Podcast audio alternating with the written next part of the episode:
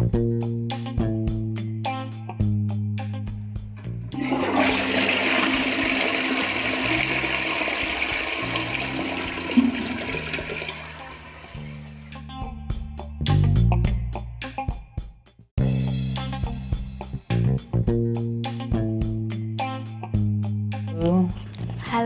Halo teman-teman semuanya.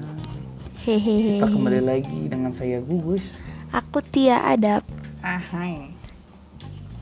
Hari ini kita mau bahas film lagi ya, Manyil ya. Asyik. Film apakah itu? Birds of Prey. And the Fantabulous Emancipation of One Harley Quinn. Haha. Dalam kurung original title. Anjay. Jadi ini film tentang Harley Quinn setelah dia itu diputusin oleh siapa? Joker. Oleh Joker dan yang mana Harley Quinn itu sudah diperkenalkan duluan di film Suicide Squad. Emang baru pertama kali muncul di situ. Kalau di live action ya baru di situ yang di dalam balapannya Warner Bros baru di situ. Dan film ini masuk ke dalam apa namanya DC CU ya.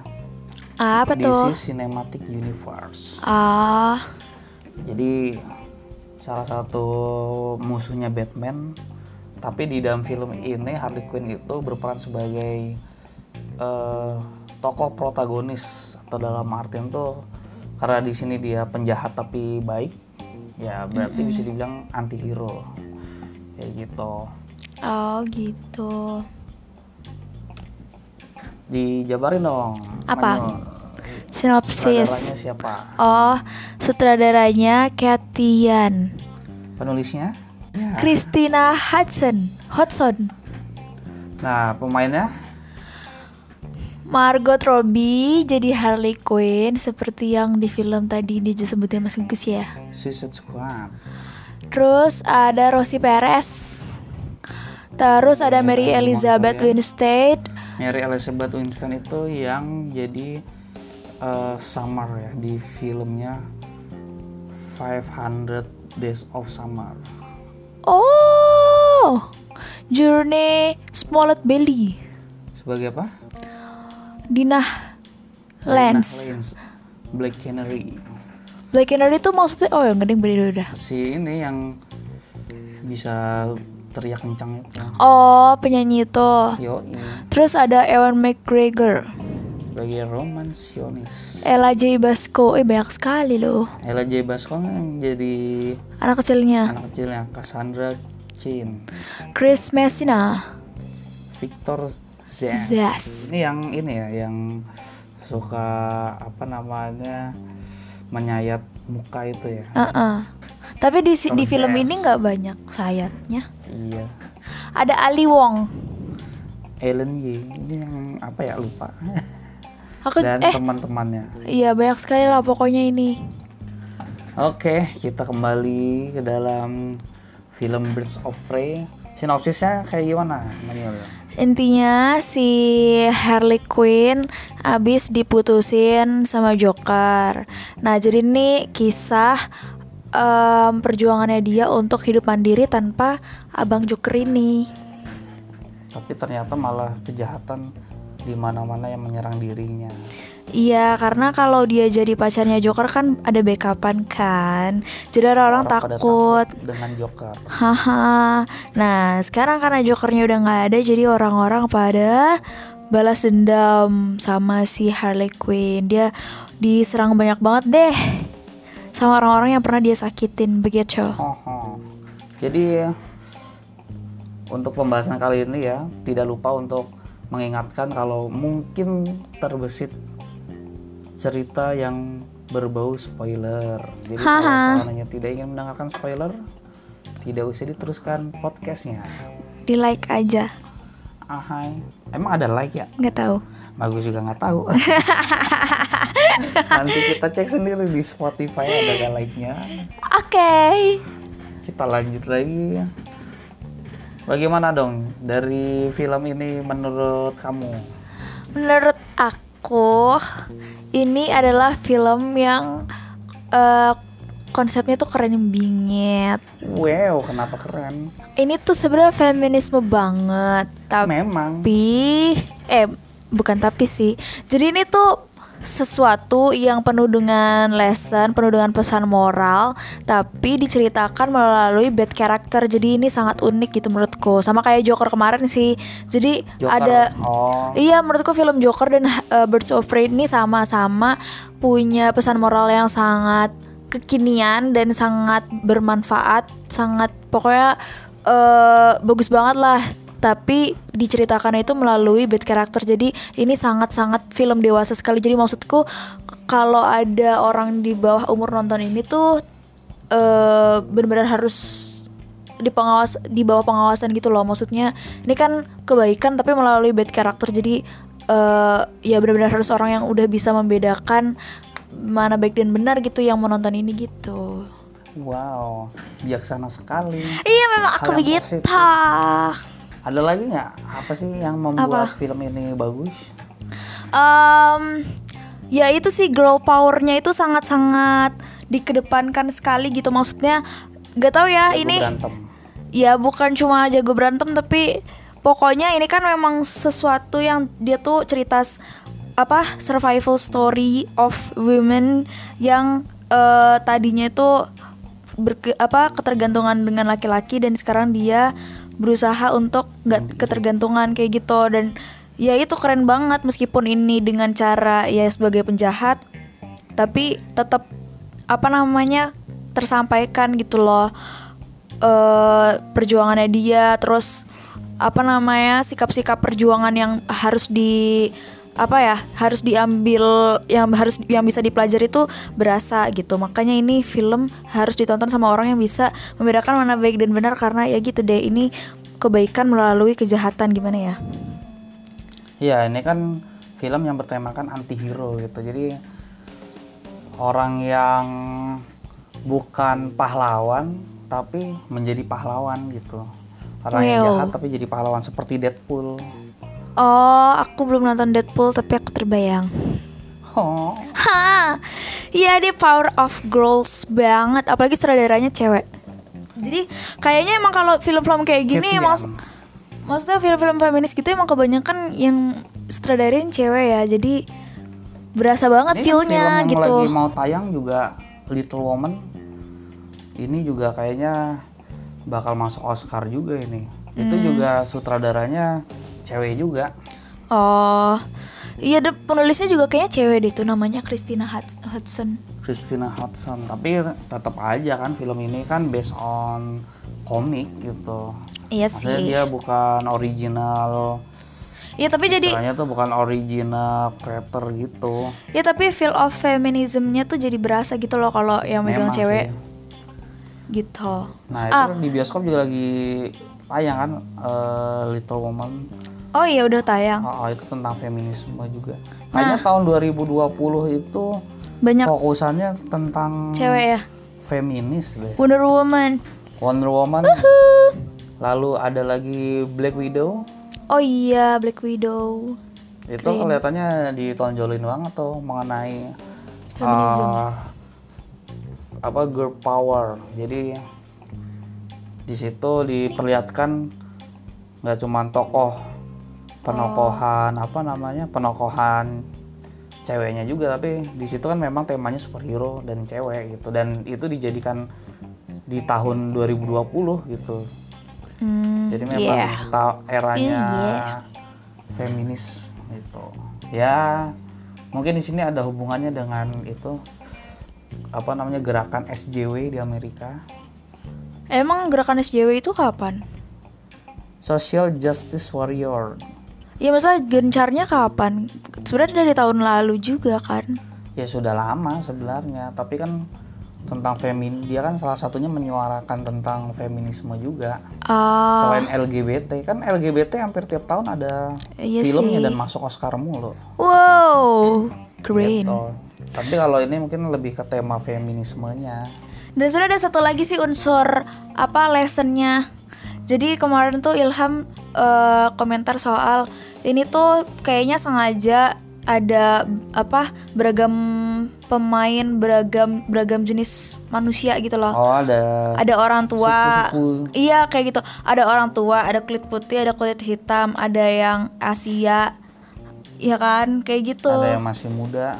Iya dalam satu bocah. geng itu iya ada yang bocah ada yang ya masih muda masih muda yang muda banget muda muda biasa aja sama yang tua. Itu ada semua jadi kayak keren banget sih. Padahal di komiknya nggak kayak gitu kan? Hmm. Dan yang bikin ini apa namanya film itu? Apa? Bird apa namanya yang lagi tayang Little Woman. Kenapa? Itu juga sebelumnya ngasih judul ini Lady Bird. oh iya. Iya. Kenapa Jadi bird dikaitkan bird-bird. dengan Iya, mungkin burung itu berhubungan dengan feminisme kali ya. hmm Itu apa lagi menurutmu hal yang menarik dari film ini? udah sih itu aja intinya konsep dan ya konsepnya itu sih gila keren banget Wow. Wuhu. Kalau dari actionnya gimana?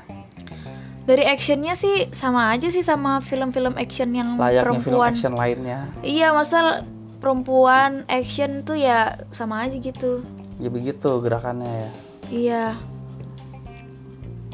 Terus eh, kalau menurut Mas Gugus sendiri eh, positifnya dari film ini yang pertama yang jelas untuk sebuah film action ya actionnya cukup menghibur ya. Hmm. Ya gue suka actionnya, martial artsnya, terus perpaduan dengan kejar-kejarannya, tembak-tembakannya, Mm-mm. kemudian pengambilan gambarnya itu dan shot by shotnya ngebuat kita hanyut ke dalam keseruannya film ini. Dan itu kan menarik.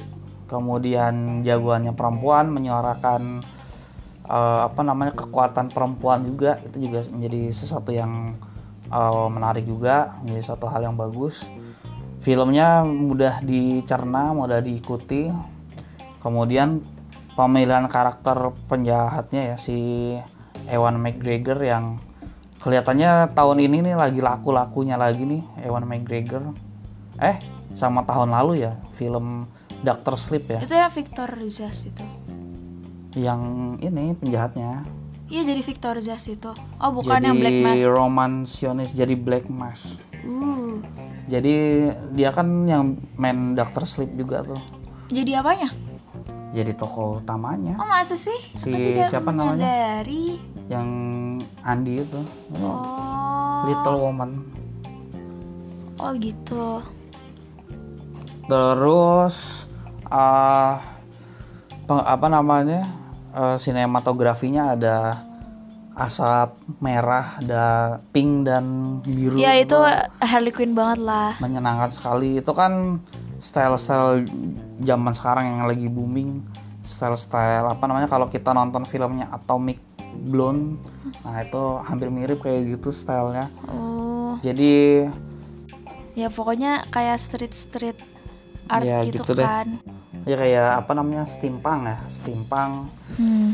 ya gitu deh kalau vlog kayak Frozonion kan dia style-stylenya hampir mirip tuh Oh. kayak gitu pink biru gitu itu menarik sih Heeh. kemudian juga si Mary Elizabeth Winstead juga menurut bagus sih cukup oke sih Eh, perannya di sini gitu Hmm. termasuk si siapa Harley Quinn ya yang diperankan Margot Robbie juga cukup oke gitu Hmm. nah ini hal yang positif dari Mas Gugus sih dari kamu apa lagi Udah sih aku cuma memenangkan konsep ceritanya aja karena unik banget. Yaitu dia mela- apa memberikan pesan yang baik melalui karakter yang buruk gitu. Jadi ya mungkin premis yang dihadir apa pengkarakteran yang dihadirkan eh, dari sesuatu yang jahat tapi berbuat baik gitu karena Iya. kondisi nah itu juga itu ya hal yang menarik gitu aku tuh bukan masalah dia bersikap baiknya cuma eh, pesan moralnya aja apa berterima gitu loh. tapi sebenarnya bu dengan cerita yang bukan karakter baik gitu ngerti gak sih tapi buk- bukan masalah dia bersikap baiknya tapi masalah pesan moralnya tuh nyampe gitu padahal dia tuh penjahat kayak gitu deh Hmm. Ya istilahnya kan dia ini kan aslinya kan penjahat tapi karena suatu kondisi Hmm. dia terpaksa baik gitu kan. Terpaksa berbuat lebih benar karena ya dia wanita aja gitu. Maksudnya wanita kan mungkin punya semacam perasaan gitu kan. sebenarnya tuh masuk ke apa namanya kalau ngomongin kekurangan aku pengen komentar tentang itu jadi aku tuh Ya suka udah, bingung kekurangan dulu. Tadi kelebihan Oh, udah ya, udah. ya. Nah, gue juga udah sih. ya udah Kalau kekurangannya apa? Nah itu aku tuh suka bingung sama karakter penjahatnya DC kan ini semua yang di Suicide Squad tuh juga DC kan semuanya pasti. Jadi sih. Nah maksudku yang bikin dilema tuh itu itu sebenarnya tuh dia penjahat tapi nggak nggak jahat jahat banget itu loh. Nah itu sebenarnya maksud Si Black ya semuanya kayak kayak Oh. yang di Suicide Squad kan itu kan penjahat semua. mereka penjahat semua kan tapi mereka itu melakukan aksi yang nggak jahat gitu maksudku bukan aksinya tapi kayak perasaan-perasaan mereka tuh nggak sejahat se- nggak sejahat itu gitu apalagi alasan-alasan mereka tuh berbuat kejahatan tuh ada juga yang kayak misalnya cuma buat cari duit aja dan itu cari duit juga buat keluarganya jadi kayak menurutku ini tuh karakter jahatnya tuh nggak si maksimal ya aja Will Smith ya. iya kayak Will Smith Sa- apa siapa namanya dia. Dead- Deadshot. Apa, Deadshot. Nah, Nah dia itu kan kayak eh ya gitu sih menurut aku kayak nggak jelas aja dia dia abu-abu banget dia karakternya nggak konsisten gitu loh karakter-karakternya penjahatnya si DC ini kayak Harley Quinn menurutku Harley Quinn tuh ya emang dia dasarnya penjahat tapi ya kenapa dia harus berbuat baik aja gitu maksudnya kenapa kenapa harus ada sikap lembutnya gitu di karakter karakter lembutnya kenapa harus ada gitu kan dia penjahat nggak tahu sih aku cuma bingung aja sama karakter penjahatnya DC kenapa nanggung kayak gitu hmm. Dan itu terlalu diliatin sih ya. iya Berbuat baiknya emang dikasih panggung untuk si penjahat nih, kamu Iya. baik gitu. Mungkin DC itu mengambil satu sisi yang unik yang kayaknya yang nggak tahu ya. Karena Marvel kan nggak ke sana gitu. Oh Padahal Marvel sendiri kalau menurut bagus dia sangat pinter tuh mengambil sisi baik dari sisi penjahat tanpa harus ngasih tahu kalau ini baik. Thanos pun kalau di Marvel aslinya baik. hmm, Cuman nggak diliatin baiknya, cuman ketika kita habis nonton kita diskusi bersama oh ya baik juga oh, ya gitu para yang suka nonton Thanos ada sisi baiknya loh gitu. Oh. Lebih ke situ. tapi DC bisa sih nyampein kayak gitu di Joker Joker tuh menurut aku juga nggak diliatin sisi baiknya cuma eh Iya. Joker dia jo- penjahat banget lah. Berhasil ya. iya karena kebetulan Joker juga apa namanya itu kan mengambil langkah nekat dia karena kan secara genre filmnya juga bukan film action kan hmm, itu salah satu Psik- hal yang nekat yang dia apa namanya diambil dari manajemennya DC gitu. Dan kayaknya dia nggak masuk ke dalam nggak tahu sih cuman kelihatannya nggak masuk ke dalam universe-nya yang di Harley Quinn dan lain sebagainya. Mm-mm. dan Batman dan apa namanya Wonder Woman dan teman-temannya lah pokoknya Superman Hmm. Justice League nggak masuk gitu. Kalau Harley Quinn ini masih masuk Justice League ini. Oh. Gitu Iya, paling itu sih sama paling satu lagi aku eh ya mungkin enggak sih sebenarnya ini karena kebingungan pribadi aja. Jadi kan mereka itu melawan komplotan yang super duper banyak banget kan. Hmm. Tapi mereka tuh bisa menang dengan jumlah mereka yang tuh jauh lebih sedikit banget gitu. apalagi cowok semua lagi ya Iya, pokoknya aku nggak ngerti aja emang mungkin emang dia super power girl parah banget. Jadi mereka semua bisa itu apa gimana gitu soalnya dari apa namanya dari persiapan aja kan penjahat tuh lebih mateng. Terus juga si cewek-cewek itu kayak ya gimana ya kayak nggak pernah latihan ada yang pernah latihan berantem tapi kayak cuma gitu-gitu doang. Terus si Harley Quinn juga ya dia eh, nggak nggak nggak diceritain kalau dia tuh benar-benar mempersiapkan diri untuk bisa bela diri gitu. Bahkan yang kelihatannya paling siap kayak polisi aja dia tuh kelihatan paling lemah di situ. Malahan ya. Oh oh padahal si polisinya itu ya harusnya yang paling terlatih gitu tapi dia malah jadi yang paling payah eh, berantemnya gitu. Jadi agak bingung di situ aja sih paling. Hmm. Nah itu juga yang mau mau gue sampaikan tuh. Hmm. Kenapa film ini kalau dari sisi negatif plot hole-nya parah sih. bagian itu? Iya salah satunya. Karena bagus beberapa nih tahu gitu tokoh-tokohnya Black Canary ini eh, under apa namanya backgroundnya gimana. Black Canary ini ya sebe- si apa Dana Lance. Lance itu sebenarnya eh, detektif gitu. Detektif iya. di Starling City. Ya jadi detektif ternama di di Starling City eh, apa namanya kotanya si Arrow si Green Arrow. Nah Dana Dana ini kan apa anaknya gitu loh anaknya si detektif yang Heeh. dia itu semacam berguru berguru di, di perguruan kejahatan. Nah itu nggak diceritain tuh di di film ini gitu. Tiba-tiba jago berantem aja. Dan adanya dendam aja gitu ya? Dan terus dia tiba-tiba bisa teriak dengan super sonic killer bisa teriak yang sampai memecahkan telinga gitu. Mhm. kalau di kan apa namanya Black Canary ini aslinya kan ada tuh di seriesnya eh, DC DC yang series. Itu aslinya dia tuh bisa teriak kayak gitu pakai alat sebenarnya. Oh Ada iya terus kayak ya kayak? Tony Stark aja bikinin alat ke dia gitu oh jadi dia sebenarnya bukan bukan kekuatan bukan bakat entah gitu dari ya? mana iya. Oh. Ini nih. Oh. Lah kok dia tiba-tiba bisa nggak pakai alat? Makanya kan aneh nggak di kalau di film ini nggak diceritain tuh dia bisa teriak sekencang kayak gitu dari mana nggak diceritain tuh Kayaknya orang-orang yang kan aku kan udah tahu ya karena dibisikin sama Ilham ta- apa dia tuh bisa punya kekuatan kayak gitu. Kayaknya kalau orang yang bener-bener gak tahu sama sekali akan bingung deh kenapa tiba-tiba dia kayak gitu gitu.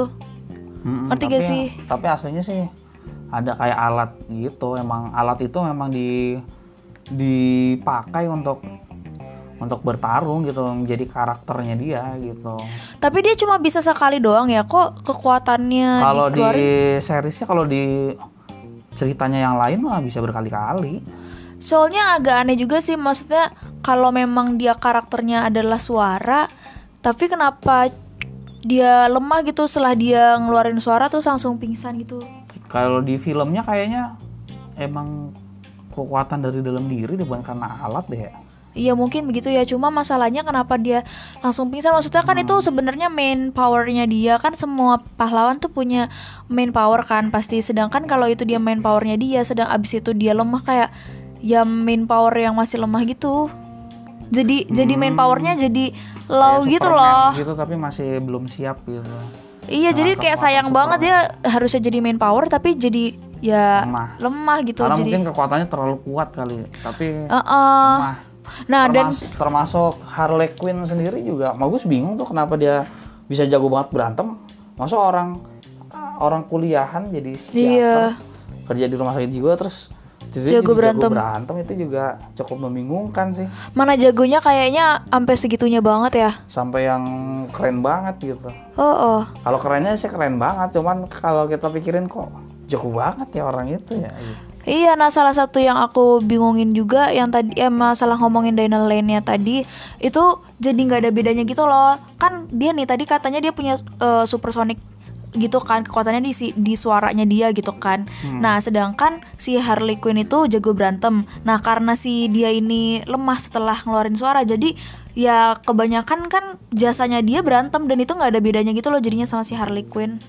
Jadi karakternya tuh nggak Oh, kuat gitu iya, karakter main powernya. sama-sama jago berantem Iya, jadi nggak Layaknya spesial gitu loh dua-duanya.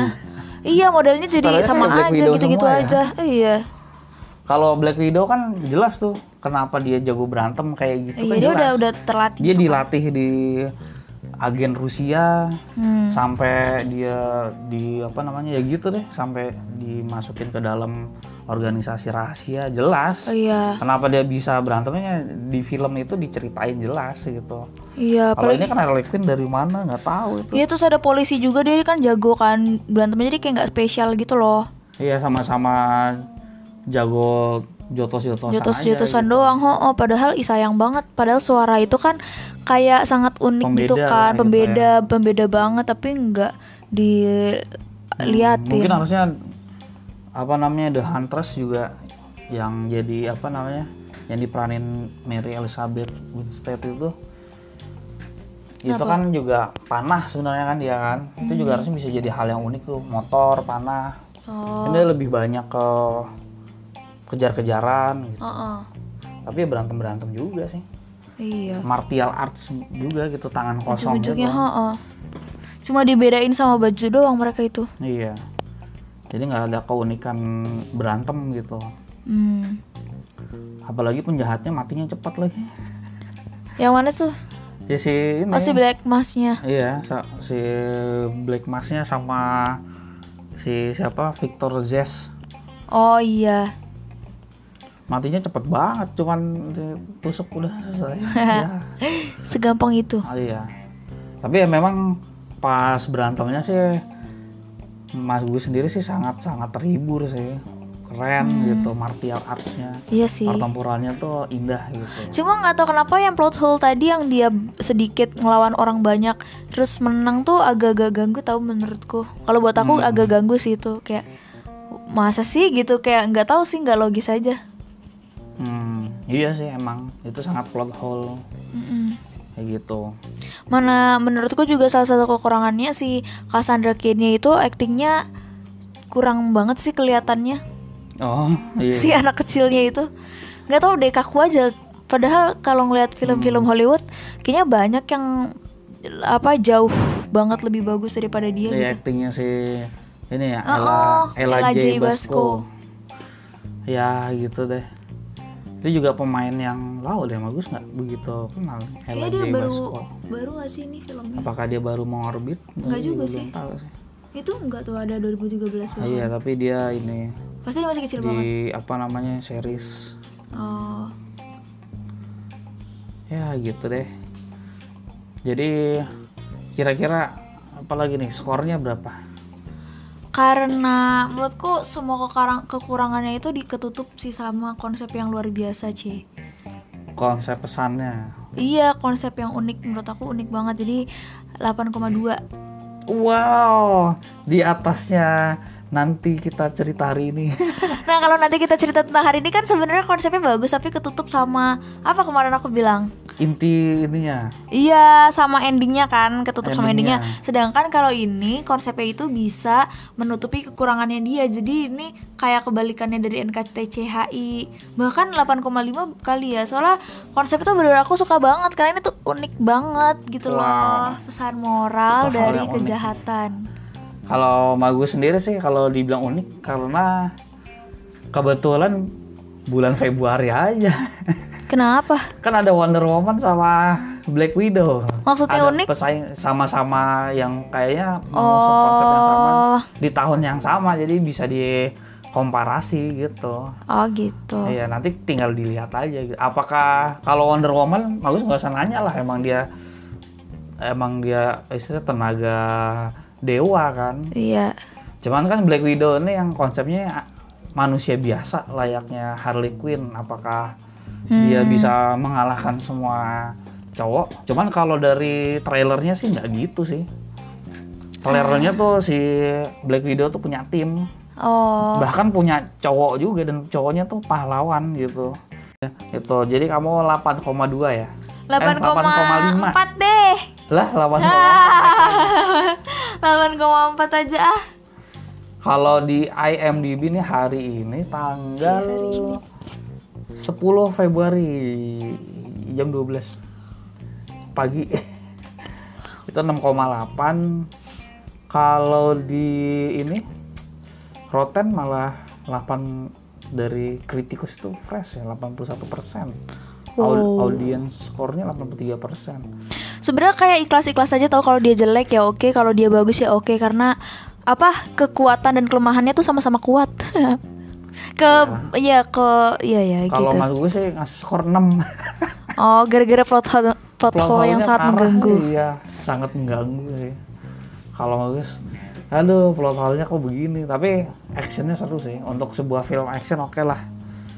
film yang cukup mau apa namanya nggak bikin tiket hangus gitu Hmm. Tuh. Anggaplah mau gue sama Mbak Winda juga menontonnya cukup terhibur gitu tapi Asyiks. ya udah gitu bukan so, kok Ali sih gini sih gitu Hmm. ya jadi begitu ada yang ingin Yeah. disampaikan lagi Eh, nggak ada. oke karena sudah pagi ke besok bertugas lagi bekerja lagi saya juga baru pulang dari Kalimantan Anjaz, ole ole, Ah. ole ole. oke segini dulu Dadah, pamit dadah Ya, gitu deh. dadah. pokoknya